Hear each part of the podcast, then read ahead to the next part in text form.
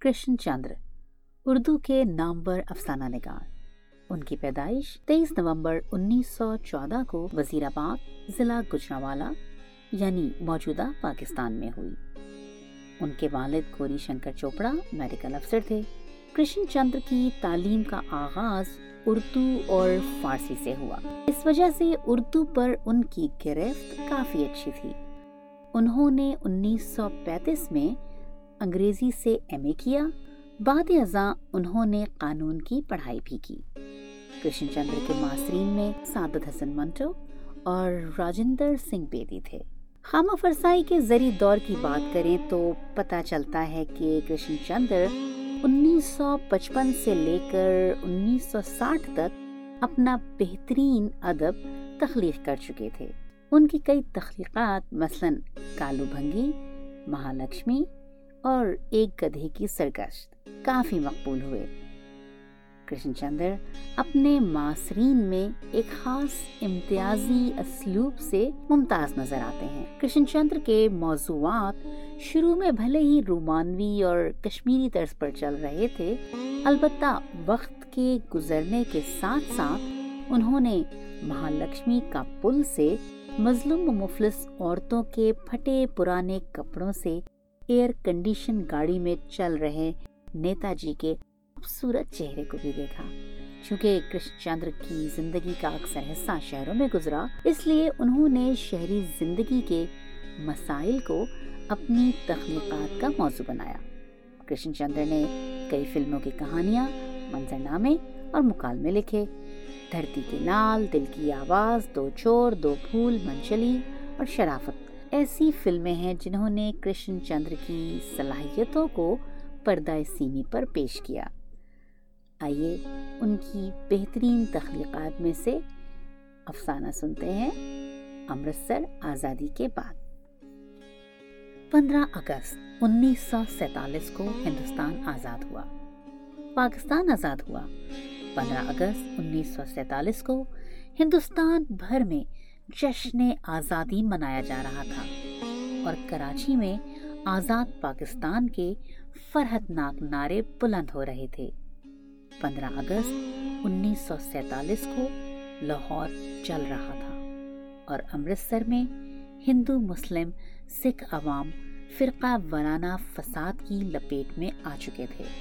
کیونکہ کسی نے پنجاب کے عوام سے نہیں پوچھا تھا کہ تم الگ رہنا چاہتے ہو یا مل جل کے جیسا تم صدیوں سے رہتے چلے آئے ہو۔ صدیوں پہلے مطلق الانانی کا دور دورہ تھا اور کسی نے عوام سے کبھی نہ پوچھا تھا۔ پھر انگریزوں نے اپنے سامراج کی بنیاد ڈالی اور انہوں نے پنجاب سے سپاہی اور گھوڑے اپنی فوج میں بھرتی کیے اور اس کے عوض پنجاب کو نہریں پینشن عطا فرمائی لیکن انہوں نے بھی پنجابی عوام سے یہ سب کچھ پوچھ کے تھوڑی کیا تھا۔ اس کے بعد سیاسی شعور آیا اور سیاسی شعور کے ساتھ جمہوریت آئی اور جمہوریت کے ساتھ جمہوری سیاستدان آئے اور سیاسی جماعتیں آئیں۔ لیکن فیصلہ کرتے وقت انہوں نے پنجابی عوام سے کچھ نہ پوچھا۔ بس ایک نقشہ سامنے رکھ کر پنجاب کی سرزمین کے نو کے قلم سے دو ٹکڑے کر دیے۔ فیصلہ کرنے والے سیاستدان گجراتی تھے، کشمیری تھے۔ اس لیے پنجاب کے نقشے کو سامنے رکھ کر اس پر قلم سے ایک لکیر، ایک حد فاصل قائم کر دینا ان کے لیے زیادہ مشکل نہ تھا۔ نقشہ ایک نہایت ہی معمولی سی چیز ہے۔ آٹھ آنے روپے میں پنجاب کا نقشہ ملتا ہے۔ اس پر لکیر کھینچ دینا بھی آسان ہے۔ ایک کاغذ کا ٹکڑا، ایک روشنائی کی لکیر۔ وہ کیسے پنجاب کے دکھ کو سمجھ سکتے تھے؟ اس لکیر کی ماہیت کو جو اس نقشے کو نہیں، پنجاب کی دل کو چیرتی ہوئی چلی جا رہی تھی۔ پنجاب کے تین مذہب تھے، لیکن اس کا دل ایک تھا، لباس ایک تھا، اس کی زبان ایک تھی، اس کے گیت ایک تھے، اس کے کھیت ایک تھے۔ اس کے کھیتوں کی رومانی فضا اور اس کے کسانوں کے پنچایتی ولولے ایک تھے۔ پنجاب میں وہ سب باتیں موجود تھیں جو ایک تہذیب، ایک دیس، ایک قومیت کے وجود کا احاطہ کرتی ہیں۔ پھر کس لیے؟ کس لیے اس کے گلے پر چھری چلائی گئی؟ کس لیے اس کی رگوں میں سال ہاتھ سال کی نفرت کا بیج بو دیا گیا؟ کس لیے اس کے کھیلانوں کو شیطنت اور ظلم اور مذہبی بہمت کی آگ سے جلایا گیا؟ ہمیں معلوم نہ تھا۔ ہمیں بڑا افسوس ہے۔ ہم اس ظلم کی مذمت کرتے ہیں۔ ظلم اور نفرت اور مذہبی جنون کا بھڑکانے والے، پنجاب کی وحدت کو مٹا دینے والے آج مگرمچ کے آنسو بہا رہے ہیں۔ اور آج پنجاب کے بیٹے دلی کی گلیوں میں اور کراچی کے بازاروں میں بھیک مانگ رہے ہیں۔ اور ان کی عورتوں کی عصمت لٹ چکی ہے۔ ان کے کھیت ویران پڑے ہیں۔ کہا جاتا ہے کہ ہندوستان اور پاکستان کی حکومتوں نے آج تک پنجابی پناہ گزینوں کے لیے بیس کروڑ روپے صرف کیے ہیں یعنی فی کس بیس روپے۔ بڑا احسان کیا ہے ہماری سات پشتوں پر۔ ارے، ہم تو مہینے میں بیس روپے کی لسی پی جاتے ہیں اور آج تم ان لوگوں کو خیرات دینے چلے ہو جو کل تک ہندوستان کے کسانوں میں سب سے زیادہ خوشحال تھے؟ جمہوریت کے پرستاروں، ذرا پنجاب کے کسانوں سے، اس کے طالب علموں سے، اس کے کھیت مزدوروں سے، اس کے دکانداروں سے، اس کی ماؤں، بیٹیوں اور بہنوں سے ہی پوچھ تو لیا ہوتا کہ اس نقشے پر جو کالی لکیر لگ رہی ہے، اس کے متعلق تمہارا کیا خیال ہے؟ مگر وہاں فکر کس کو ہوتی؟ کسی کا اپنا دیس ہوتا، کسی کا اپنا وطن ہوتا، کسی کی اپنی زبان ہوتی، کسی کے اپنے گیت ہوتے، تو وہ سمجھ سکتا تھا کہ یہ غلطی کیا ہے اور اس کا خمیازہ کسے بھگتنا پڑے گا۔ یہ دکھ وہی سمجھ سکتا ہے جو ہیر کو رانچے سے جدا ہوتے ہوئے دیکھے، جو سہنی کو ماہیوال کے فراق میں تڑپتا دیکھے جس نے پنجاب کے کھیتوں میں اپنے ہاتھوں سے گیہوں کی سبز بالیاں اگائی ہوں اور اس کے کپاس کے پھولوں کے ننے چاندوں کو چمکتا ہوا دیکھا ہو۔ یہ سیاست داں کیا سمجھ سکتے اس دکھ کو؟ جمہوریت کے سیاست داں تھے نا۔ خیر، یہ رونا مرنا تو ہوتا رہتا ہے۔ انسان کو انسان ہونے میں بہت دیر ہے۔ اور پھر ایک ہیچتا افسانہ نگار کو اس باتوں سے کیا؟ اسے زندگی سے، سیاست سے، علم و فن سے، سائنس سے، تاریخ و فلسفے سے کیا لگاؤ؟ اسے کیا غرض کہ پنجاب مرتا ہے یا جیتا ہے؟ عورتوں کی عصمتیں برباد ہوتی ہیں یا محفوظ رہتی ہیں؟ بچوں کے گلوں پر چھری پھیری جاتی ہے یا ان پر مہربان ہوٹوں کے بوسے سخت ہوتے ہیں؟ اسے ان باتوں سے الگ ہو کر کہانی سنانا چاہیے۔ اپنی چھوٹی موٹی کہانی جو لوگوں کے دلوں کو خوش کر سکے۔ یہ بڑے بول اسے زیب نہیں دیتے۔ ٹھیک تو کہتے ہیں آپ۔ اس لیے اب امرتسر کی آزادی کی کہانی سنیے۔ اس شہر کی کہانی جہاں جلیاں والا باغ ہے، جہاں شمالی ہند کی سب سے بڑی تجارتی منڈی ہے۔ جہاں سکھوں کا سب سے بڑا مقدس گردوارہ ہے، جہاں کی قومی تحریکوں میں مسلمانوں، ہندوؤں اور سکھوں نے ایک دوسرے سے بڑھ چڑھ کے حصہ لیا۔ کہا جاتا ہے کہ لاہور اگر فرقے داری کا قلعہ ہے تو امرتسر قومیت کا مرکز ہے۔ اسی قومیت کے سب سے بڑے مرکز کی داستان سنیے۔ پندرہ اگست انیس سو سینتالیس کو امرتسر آزاد ہوا۔ پڑوس میں لاہور چل رہا تھا، مگر امرتسر آزاد تھا اور اس کے مکانوں، دکانوں، بازاروں پر ترنگے جھنڈے لہرا رہے تھے۔ امرتسر کی قوم پرس مسلمان اس جشن آزادی میں سب سے آگے تھے، کیونکہ وہ آزادی کی تحریک میں سب سے آگے رہے تھے۔ یہ امرتسر اکالی تحریک ہی کا امرتسر نہ تھا، یہ احراری تحریک کا بھی امرتسر تھا۔ یہ ڈاکٹر سیتا پال کا امرتسر نہ تھا، یہ کچیلو اور حسام الدین کا امرتسر تھا۔ اور آج امرتسر آزاد تھا۔ اس کی قوم پرور فضا میں آزاد ہندوستان کے نعرے گونج رہے تھے اور امرتسر کے مسلمان اور ہندو اور سکھ یکجا خوش تھے۔ جلیاں والا باغ کے شہید زندہ ہو گئے۔ شام کو جب اسٹیشن پر شراغا ہوا تو آزاد ہندوستان اور آزاد پاکستان سے دو اسپیشل گاڑیاں آئیں۔ پاکستان سے آنے والی گاڑی میں ہندو اور سکھ تھے۔ ہندوستان سے آنے والی گاڑی میں مسلمان تھے۔ تین چار ہزار افراد اس گاڑی میں اور اتنے ہی دوسری گاڑی میں۔ کل چھ سات ہزار افراد۔ بمشکل دو ہزار زندہ ہوں گے۔ باقی لوگ مرے پڑے تھے اور ان کی لاشیں سر بریدہ تھیں اور ان کے سر نیزوں پر لگا کے گاڑیوں کی کھڑکیوں میں سجائے گئے تھے۔ پاکستان اسپیشل پر اردو کے موٹے موٹے حروف میں لکھا تھا، قتل کرنا پاکستان سے سیکھو۔ اور ہندوستان اسپیشل میں لکھا تھا، ہندی میں بدلا لینا ہندوستان سے سیکھو۔ اس پر ہندوؤں اور سکھوں کو بڑا تیش آیا۔ ظالموں نے ہمارے بھائیوں کے ساتھ کتنا برا سلوک کیا ہے۔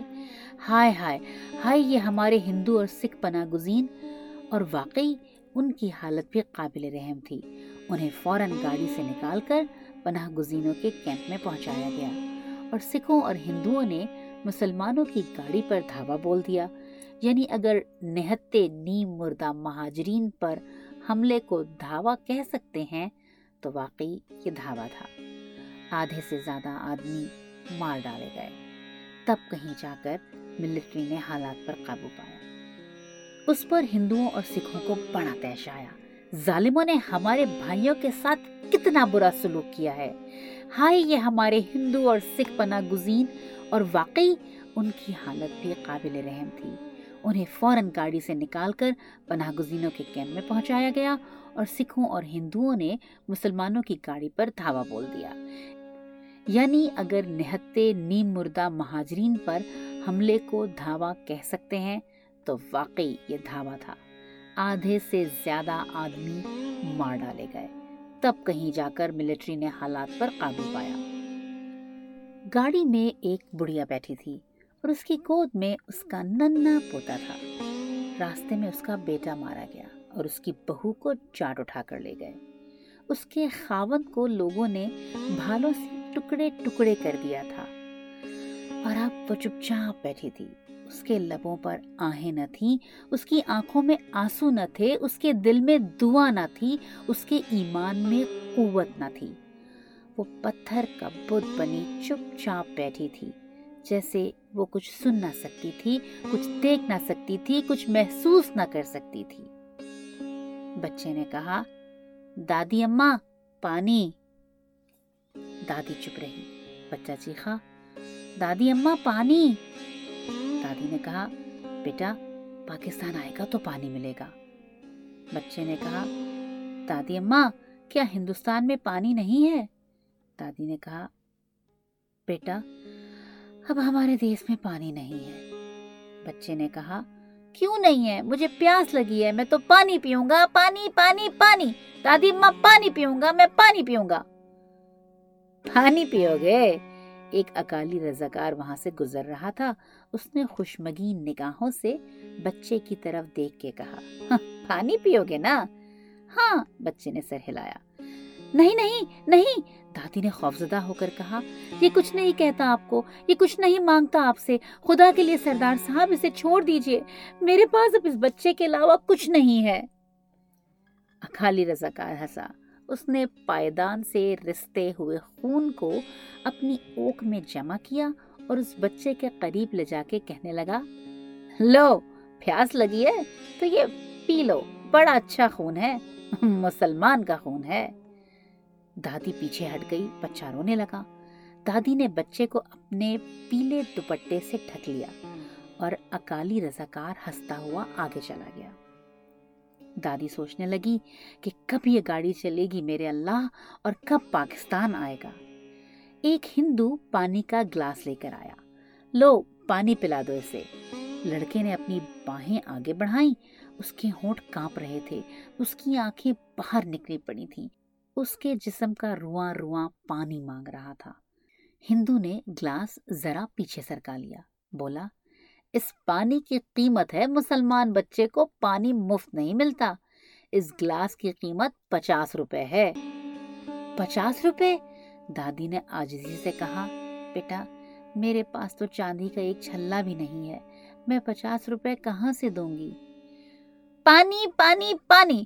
مجھے تو پانی دو، پانی کا گلاس مجھے دو۔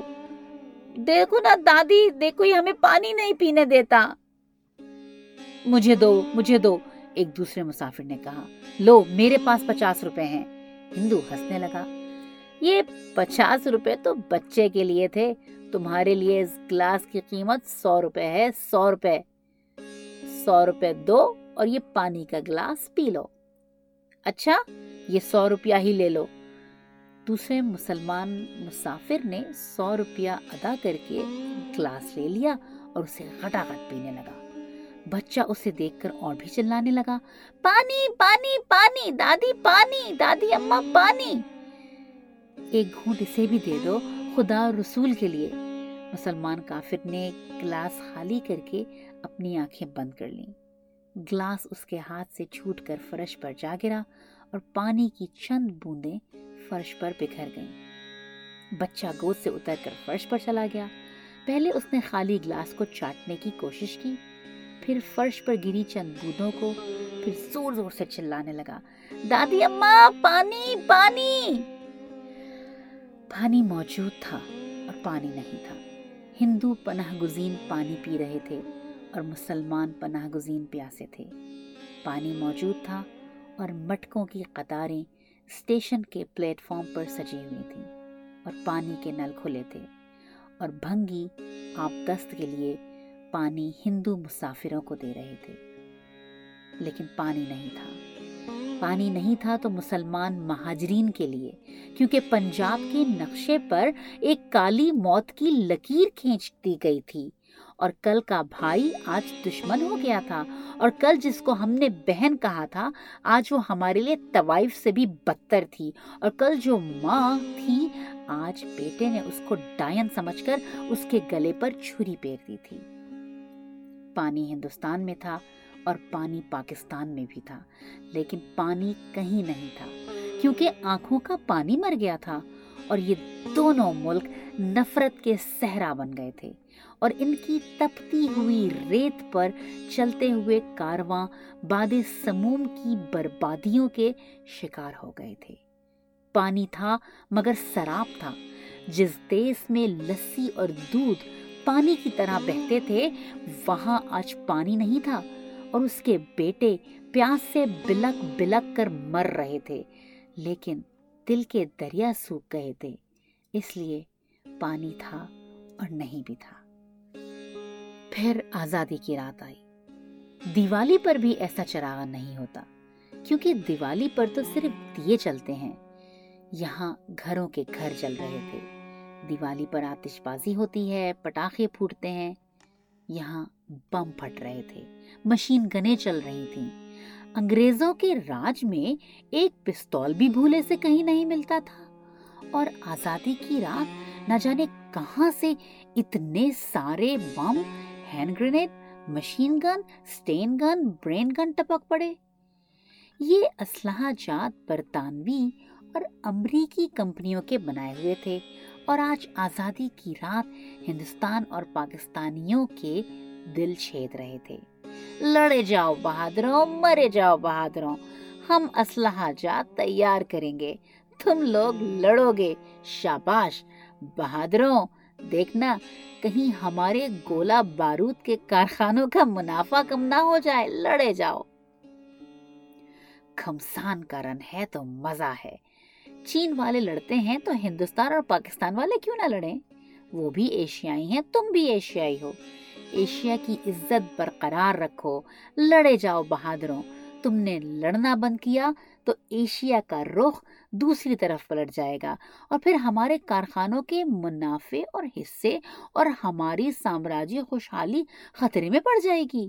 لڑے جاؤ بہادروں، پہلے تم ہمارے ملکوں سے کپڑا اور شیشے کا سامان اور اتریات منگاتے تھے، اب ہم تمہیں اسلحہ جات بھیجیں گے۔ اور بم اور ہوائی جہاز اور کارتوس کیونکہ اب تم آزاد ہو گئے ہو۔ مسلح ہندو اور سکھ رضاکار مسلمانوں کے گھروں کو آگ لگا رہے تھے اور جے ہند کے نعرے گونج رہے تھے۔ مسلمان اپنے گھروں کی کمی گاہوں میں چھپ کر حملہ آوروں پر مشین گنوں سے حملے کر رہے تھے اور ہینڈ گرینیڈ پھینکتے تھے۔ آزادی کی رات اور اس کے تین چار روز بعد تک اس طرح مقابلہ رہا۔ پھر سکھوں اور ہندوؤں کی مدد کے لیے آس پاس کی ریاستوں سے رضاکار پہنچ گئے اور مسلمانوں نے اپنے گھر خالی کرنے شروع کیے۔ گھر، محلے، بازار چل رہے تھے۔ ہندوؤں کے گھر، مسلمانوں کے گھر، سکھوں کے گھر۔ لیکن آخر میں مسلمانوں کے گھر سب سے زیادہ چلے اور آخر ہزاروں کی تعداد میں مسلمان اکٹھے ہو کر شہر سے بھاگنے لگے۔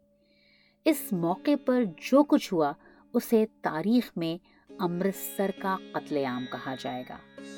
لیکن ملٹری نے حالات پر جلد قابو پا لیا۔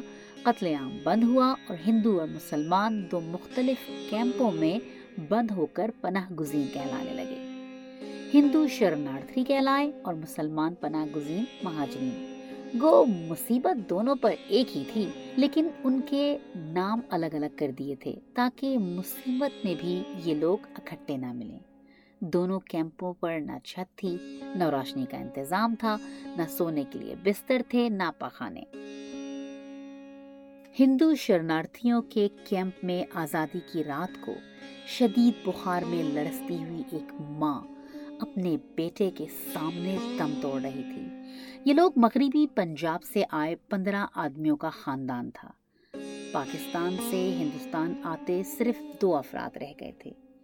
اور اب ان میں بھی ایک بیمار تھا اور دوسرا دم توڑ رہا تھا۔ جب یہ پندرہ افراد کا قافلہ گھر سے چلا تھا تو ان کے پاس بستر تھے۔ سامان خوردنوش تھا۔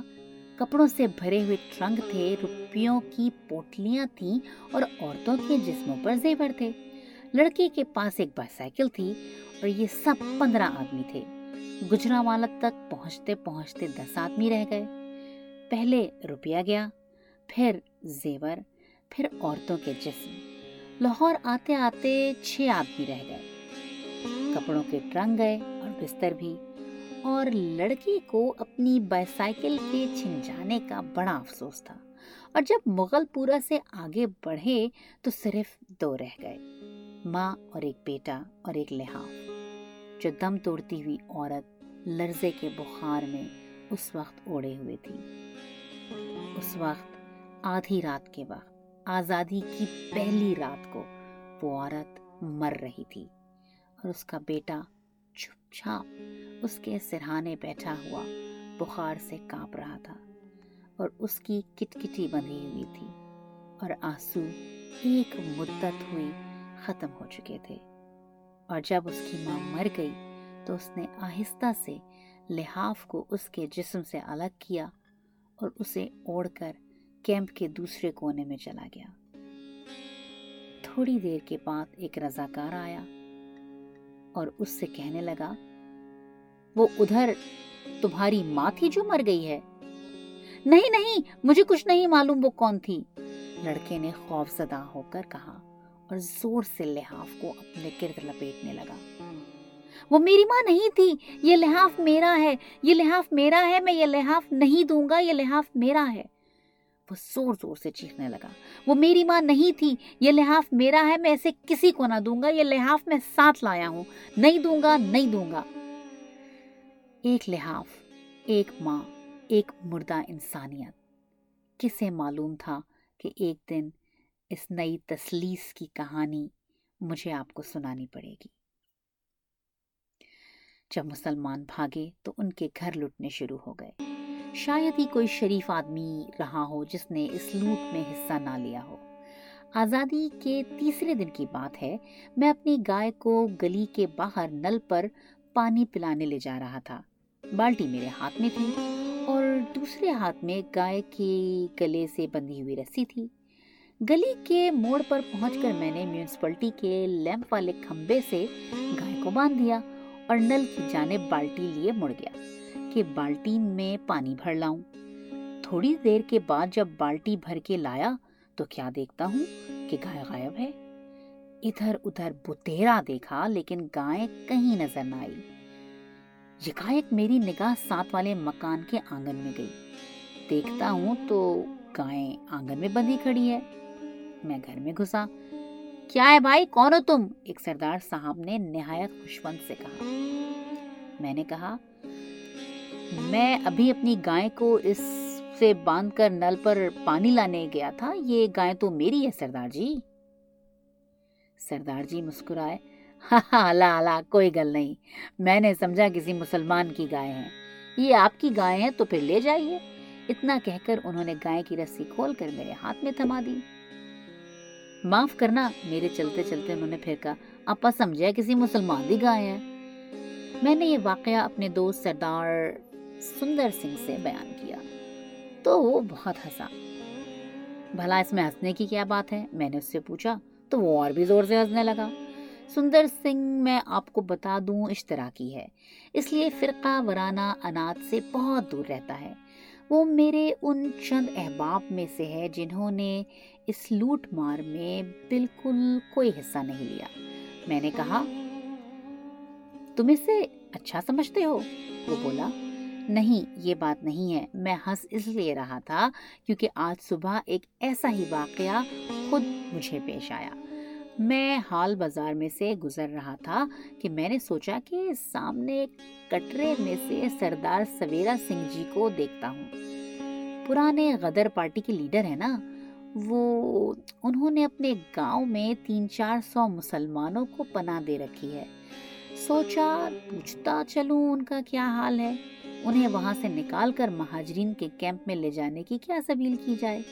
یہ سوچ کر میں نے اپنی گاڑی محمد رزاق جوتے والے کی دکان، جو کہ اب لٹ چکی ہے، اس کے آگے کھڑی کی اور کٹرے میں گھس گیا۔ چند منٹ کے بعد ہی لوٹ کر آ گیا، کیونکہ بابا جی گھر پر ملے نہیں۔ آ کے دیکھتا ہوں تو گاڑی غائب ہے۔ ابھی تو یہی چھوڑی تھی۔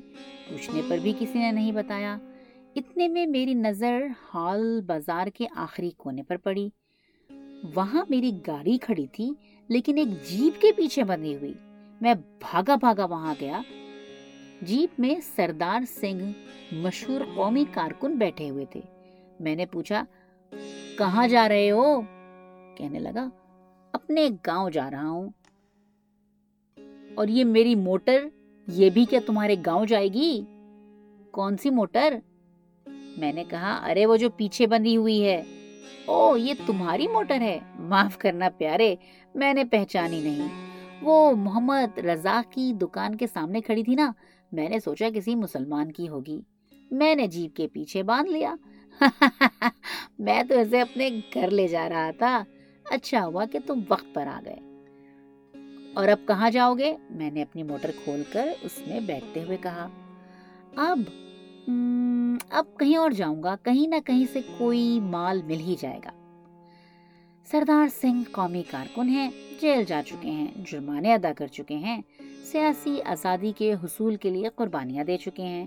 یہ واقعہ سنا کر سندر سنگھ نے کہا، بدماشی و بربادی اس حد تک پھیل گئی ہے کہ ہمارے اچھے اچھے قومی کارکن بھی اس سے محفوظ نہیں رہے۔ ہماری سیاسی جماعتوں میں کام کرنے والے طبقے کا ایک جز خود اس لوٹ مار قتل و غارت گری میں شریک ہے۔ اسے روکو۔ اگر اس کو اس وقت روکا نہ گیا تو دونوں جماعتیں فستائی ہو جائیں گی۔ یہی کوئی دو چار سال ہی ہیں۔ سندر سنگھ کا چہرہ متفکر دکھائی دے رہا تھا۔ میں وہاں سے اٹھ کر چلا آیا۔ راستے میں خالصہ کالج روڈ پر ایک مسلمان امیر کی کوٹھی لوٹی جا رہی تھی۔ اسباب کے لدے ہوئے چھکڑے مختلف گروہ لے جا رہے تھے۔ میرے دیکھتے دیکھتے چند منٹوں میں سب معاملہ ختم ہو گیا۔ سڑک پر چلنے والے ہندو اور سکھ راگیر بھی کوٹھی کی طرف بھاگے، لیکن پولیس کے سپاہیوں کو وہاں سے نکلتے دیکھ کر ٹھٹک گئے۔ پولیس کے سپاہیوں کے ہاتھوں میں چند جرابے تھی اور ریشمی ٹائیاں۔ ایک کوٹ ہینگر پر مفلر پڑا ہوا تھا۔ انہوں نے مسکرا کر لوگوں سے کہا، اب کہاں جاتے ہو؟ وہاں تو سب کچھ پہلے ہی ختم ہو چکا ہے۔ ایک مہاشے جو شکل و صورت سے آریا سماجی معلوم ہوتے تھے اور میرے سامنے ہی کوٹھی کی طرف بھاگے تھے، اب مڑ کر میری طرف دیکھ کر کہنے لگے، دیکھیے صاحب، دنیا کیسی پاگل ہو گئی ہے۔ میرے قریب سے ایک دودھ بیچنے والا بھیا گزرا۔ بیچارے کے حصے میں چند کتابیں آئی تھیں۔ وہ انہیں لے جا رہا تھا۔ میں نے پوچھا، ان کتابوں کا کیا کرو گے؟ پڑھ سکتے ہو کیا؟ نہ نہ بابو جی نہ۔ پھر اس نے کتابوں کی طرف غصے سے دیکھا۔ بولا، ہم کیا کریں بابو؟ جدھر جاتے ہیں، لوگ پہلے ہی اچھا اچھا سامان اٹھا کر لے جاتے ہیں۔ ہماری تو قسمت ہی خراب ہے بابو۔ اس نے پھر کتابوں کو غصے سے دیکھا۔ اس کا ارادہ تھا انہیں یہیں سڑک پر پھینک دے پھر اس کا ارادہ بدل گیا اور وہ مسکرانے لگا۔ کوئی بات نہیں، یہ موٹی موٹی کتابیں چولہے میں خوب جلیں گی۔ رات کے بھوجن کے لیے لکڑیوں کی ضرورت نہیں۔ بڑی اچھی کتابیں تھیں، سب چولہے میں گئیں۔ ارستو سقرات افلاطون، روسو، شیکسپیئر، سب چولہے میں گئے۔ سپہر کے قریب بازار سنسان پڑنے لگے، کرفیو ہونے والا تھا۔ میں جلدی جلدی کوچا رام داس سے نکلا اور مقدس گردوارے کو تعلیم دیتا ہوا اپنے گھر کی جانب پڑ گیا۔ راستے میں اندھیری گلی پڑتی ہے، جہاں جلیاں والا باغ کے روز لوگوں کو گھٹنے کے بل چلنے پر مجبور کر دیا گیا تھا۔ میں نے سوچا، میں اس گلی سے کیوں نہ نکل جاؤں۔ یہ راستہ ٹھیک رہے گا۔ میں اسی گلی کی طرف گھوم گیا۔ یہ گلی تنگ ہے اور یہاں دن کو بھی اندھیرا سا رہتا ہے۔ یہاں مسلمانوں کے آٹھ دس گھر تھے، وہ سب جلائے گئے تھے یا لوٹے گئے تھے۔ دروازے کھلے تھے، کھڑکیاں ٹوٹی ہوئی کہیں کہیں چھتیں جلی ہوئی۔ گلی میں سناٹا تھا۔ گلی کے فرش پر عورتوں کی لاشیں پڑی تھی میں پلٹنے لگا۔ اتنے میں کسی کے کرانے کی آواز آئی۔